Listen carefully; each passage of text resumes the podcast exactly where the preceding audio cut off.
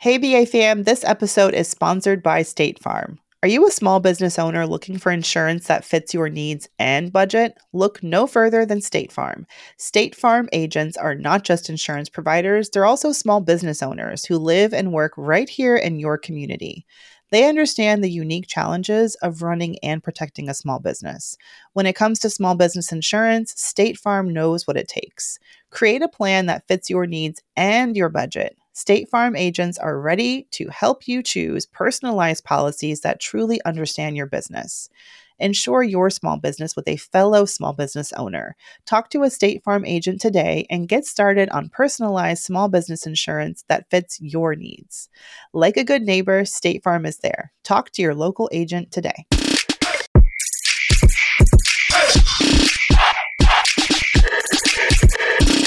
Hey, hey, BA fam, it's time for the BAQA. The BAQA, just with Mandi. No Tiffany today. Tiffany is still feeling under the weather, so we sent her all of the virtual cups of ginger lemon tea with a little bit of honey so that she feels so much better. But I got y'all. I got y'all. I am in the hot seat today and I am here to answer some really juicy career questions. If y'all want to have your answers answered, or sorry, if y'all want to have your questions answered on BA, you know what to do. Head to our Instagram, Brown Ambition Podcast on IG, and slide into our DMs with your question. Use a fun pseudonym if you want to be anonymous, that's fine. We love all of your questions from career to money to investing to business questions. We love them all. Just a reminder though, I am your financial bestie, right? I am not your financial guru or your financial planner. So bring those salt shakers out and get ready to take everything I say with a little bit of salt because obviously I'm never going to know everything about your situation, right? But I will do my best to give you guys all the juicy insights that I can offer to help you through these career conundrums. All right, let's kick things off with our first question from Paradise. Paradise sent us an email. And by the way, you guys can email us your questions, brownambitionpodcast at gmail.com. Paradise has an interesting question for her sister. All right. She says, My sister is in her 50s and has been working in fuel assistance, helping individuals and families get fuel for their homes during the winter. She's been doing this for 19 years. She would like to move on to a new position, but she doesn't have a college degree. What strategies can you provide for landing a job without a college degree? Also, she's fearful of leaving her job because she'll be leaving her job and financial security. How can she overcome these fears? Thanks in advance. Oh, Paradise, you're a good sister. Alrighty, so first of all, I think there's a couple of things working here. She's been there for nearly two decades. So at that point, you start to like lose confidence that you're able to do anything else anywhere else. And I think in order to build her confidence, my solution is get her interviewing. So whatever she can do to get her her resume out there, build a LinkedIn profile if she doesn't already have one. I mean, the fuel assistance industry or just the fuel industry in general. Um, um, I believe, you know, this is a, a pretty cool niche. And uh, for, example, I live in the Northeast and there's all kinds of fuel companies because so many of the homes here are still powered by oil. And I think with 19 years of experience, I mean, she must have a lot of knowledge and expertise that would be really valuable to some of these companies that have been around for a long time and would love to hire a veteran. The thing is, because she's been there for nearly 20 years, she needs to build up her confidence. So that's why I'm immediately saying, let's get her noticed by these jobs. Let's get her applying. Let's get a LinkedIn profile created for her so that she can actually attract some attention from recruiters who are on LinkedIn because LinkedIn is their Google, y'all. When they're searching for job candidates, that's their number one stop, right? And how are they going to find you if you're not there to be found? So she can overcome these fears by building her confidence. So let's get her on LinkedIn get her sending her resume out for opportunities. Maybe you can even help. You're such a nice sister. Maybe you can even help find some jobs that she would qualify for and help her submit some applications. She's only going to start feeling more confident when she gets into those job interviews and starts killing it. And then she realizes, oh, I actually do know my shit. I'm able to answer these questions with authority and with knowledge. And I feel like, college degree or not, I am well qualified for these roles. And at this point in her career, with nearly 20 years of experience, I think that she'd be able to get a job not having a college degree. It's going to be based on the, eh, her expertise. Now, listen, I have a four year college degree, I don't have an MBA, and yet I'm a business owner. You know, I don't have a PhD, and yet I call myself a career expert, a negotiating expert. It's not because of the paper that I've collected along the way, it's because of my experience, right? The fact that I can speak from a place of authority and share credibility. And your sister is going to be able to do that as well if she can discuss herself in a way that makes them forget all about the fact that she doesn't have a piece of paper and five figure student loan debt to go with it. She needs to be able to talk about her experience and share, you know, know, you don't really give me much information about what her exact skill set is or what role she's in. But with 19 years of experience, I would just be shocked if she wouldn't be able to hold a really strong conversation highlighting those skills in the interview. Um, but I wish you all the best. I think that you are the best. I don't know. This this is giving like little sister energy. I don't know, but the best little sister ever for looking out for a big sis. And listen, at the end of the day confidence comes like one little tiny morsel at a time, and it's by taking those baby steps. So help her with the resume, getting that maybe dusted off or even created.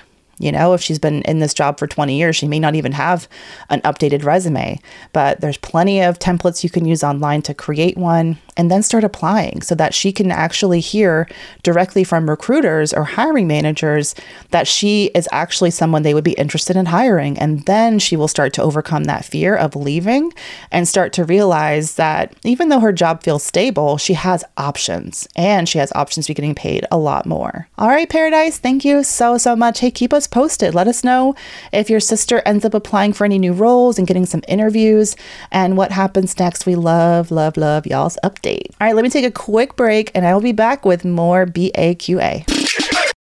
Hey, BA fam, this episode is sponsored by State Farm. Are you a small business owner looking for insurance that fits your needs and budget? Look no further than State Farm. State Farm agents are not just insurance providers, they're also small business owners who live and work right here in your community. They understand the unique challenges of running and protecting a small business. When it comes to small business insurance, State Farm knows what it takes. Create a plan that fits your needs and your budget. State Farm agents are ready to help you choose personalized policies that truly understand your business. Insure your small business with a fellow small business owner. Talk to a State Farm agent today and get started on personalized small business insurance that fits your needs. Like a good neighbor, State Farm is there. Talk to your local agent today. Hey, hey, BA fam. If you need to hire, you need Indeed. Indeed is your matching and hiring platform with over 350 million global monthly visitors. That's incredible. This is according to Indeed data and a matching engine that helps you find quality candidates fast. Leveraging over 150 million qualifications and preferences every day, Indeed's matching engine is constantly learning from your preferences. So the more you use Indeed, the better it gets. Okay, it's smart. Join more than 3.5 million businesses worldwide that use Indeed to hire great talent fast. And listeners of this show will get a $75 sponsored job credit to get your jobs more visibility at indeed.com slash brown ambition. Just go to indeed.com slash brown ambition right now and support our show by saying you heard about Indeed on this podcast. Indeed.com slash brown ambition. Terms and conditions apply. You need to hire, you need Indeed. Soraya says, I hope you're doing well. Here's my question I'm about to graduate with a social work master's degree and I'm applying for jobs. Do you have any recommendations for doing salary negotiations when you're someone who works in social services? I got Mandi's Nail the Negotiation Scripts Guide. Thank you, Mandi. But she talks about negotiating equity, and I'm not sure if that's even on the table because I'm mostly applying for university and nonprofit jobs. Also, do you know what it means when a salary range is not posted in a job offer? Soraya. Okay, Soraya girl. So much to unpack here. So, one of the reasons why I felt like, you know, really connected to this question is a lot of my clients, and honestly, a lot of women in color in general, we are drawn to these service industries. We have big hearts. We want to help. Y'all know Tiffany got her start as a preschool teacher, and I've been a dirty capitalist from the beginning, so I'm very different. About securing that bag my whole career. No, but in all seriousness, in my business now, I serve women of color who are trying to over, you know, get into a position where they can increase their earnings and find new career opportunities. So I'm very much in the service space as well. And of course, through the show, we're all about helping people. And that is extremely noble, right? It is important work. Unfortunately, the work that we do, especially in the service space, is not always valued the way that it should be. That being said, I don't want people who are in the service industries or service professions to immediately tell themselves a story that starts with, I'm never going to earn that much. I chose this path, and this path is probably not going to lead to a decent earnings. Now, this may be the perception that you have. And hey, certainly if you know people in the social work space, they will tell you that it does not pay extraordinarily well. That being said, I do still think there's some things you can do to give yourself a stronger position when you're negotiating. Now that you've got your master's, which I know is like the bare minimum or one of the minimum requirements for advancing in a career in social work, like I know that probably wasn't cheap, Soraya. Okay, so let's go ahead and say that it's worth trying to negotiate because you know the stakes are high, that you have maybe some student loan debt that you want to pay down, and you really want to get the most you can out of this degree. So, my number one um, recommendation for you is to really hit the interview market hard and try to drum up as many job offers as possible, like a couple, okay, maybe three more if you can, because leveraging job offers against one another is one of the best ways to negotiate, especially when you're not someone who's currently employed and you're someone who doesn't really have a sense of what your market value is because you haven't been working and you haven't acquired that job yet. Does that make sense? So, as you're applying, you want to be taking those interviews, even the ones that maybe are not your top, top choice, and killing it you know, making them really excited to hire you so that they are giving you a generous offer. And then if you have multiple offers on the table, then you can start to leverage those against one another.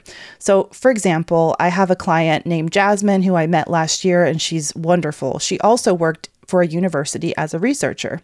And at the time, she was making like $50,000 and she suspected that she was underpaid, right? But she wasn't sure. So I encouraged Jasmine to start job searching, applying, putting herself out there. And a few months later, she had three different job opportunities on the table at the same time. And now this is a little bit where luck plays in and timing, right? So she happened to get the three final offers for these roles within the same week of each other. Okay. And so that meant when offer one came through, she could tell them, hey, I need some time to think about it because I've got two more offers on the table.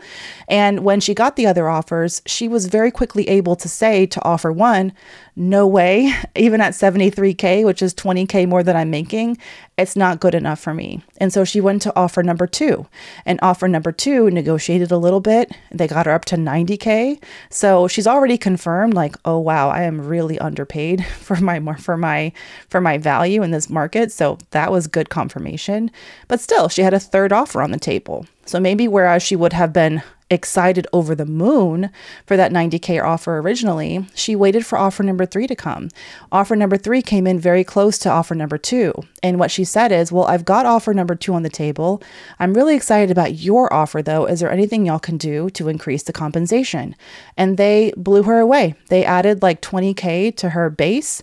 And that doesn't happen all the time. She happened to, at that point, you know, be in a space that was really in demand. But what I'm trying to illustrate here is the power of leveraging multiple job offers at the same time. So when I coach in negotiating, that's one of the first things I do is how can we get some excitement around you? How can we show that you are in demand? And one of the best ways to do that is by getting those additional opportunities and getting those um, other offers. And not to knock the nonprofit sector, but actually to knock yeah i'll go ahead and knock them because i think the nonprofit sector gets away with giving the perception that they pay terrible and they like that because they attract people who are not going to negotiate so hard because they think oh nonprofits don't pay that much anyway so i should just be grateful.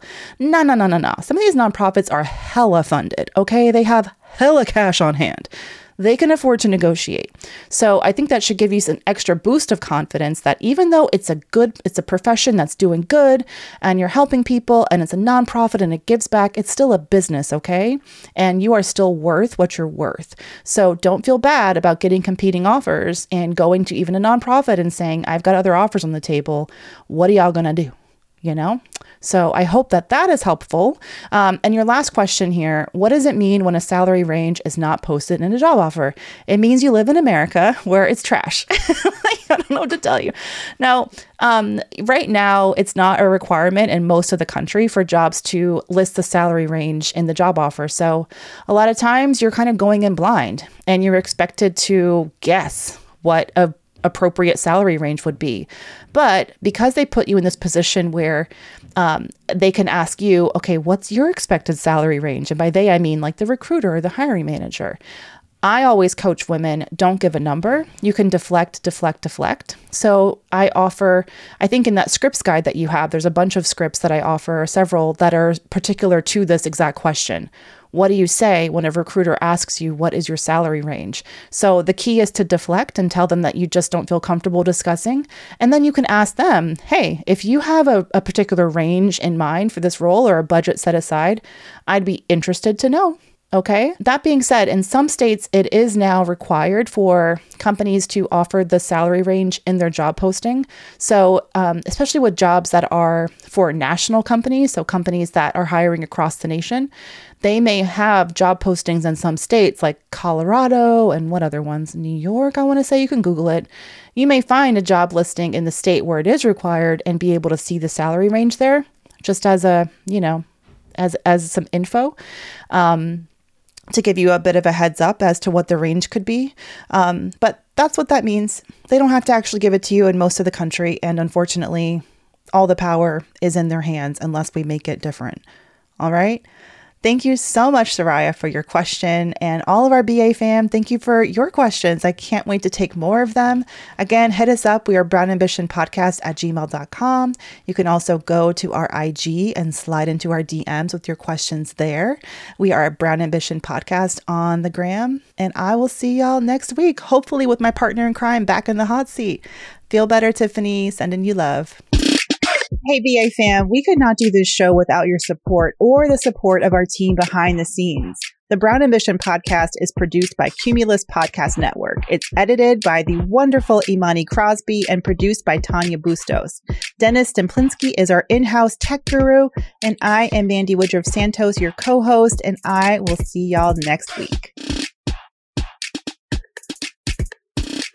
The Bigger Pockets portfolio of podcasts are worthy of your investment. We're having a real conversation as real real estate investors. New episodes available every day. It's important to buy where it makes money and not necessarily where you want to travel to. Bigger Pockets, On the Market, Rookie Real Estate, or Money Podcast. The purpose of flipping is to create more cash so then you can reinvest into other types of properties. The Bigger Pockets Podcast on YouTube or wherever you listen.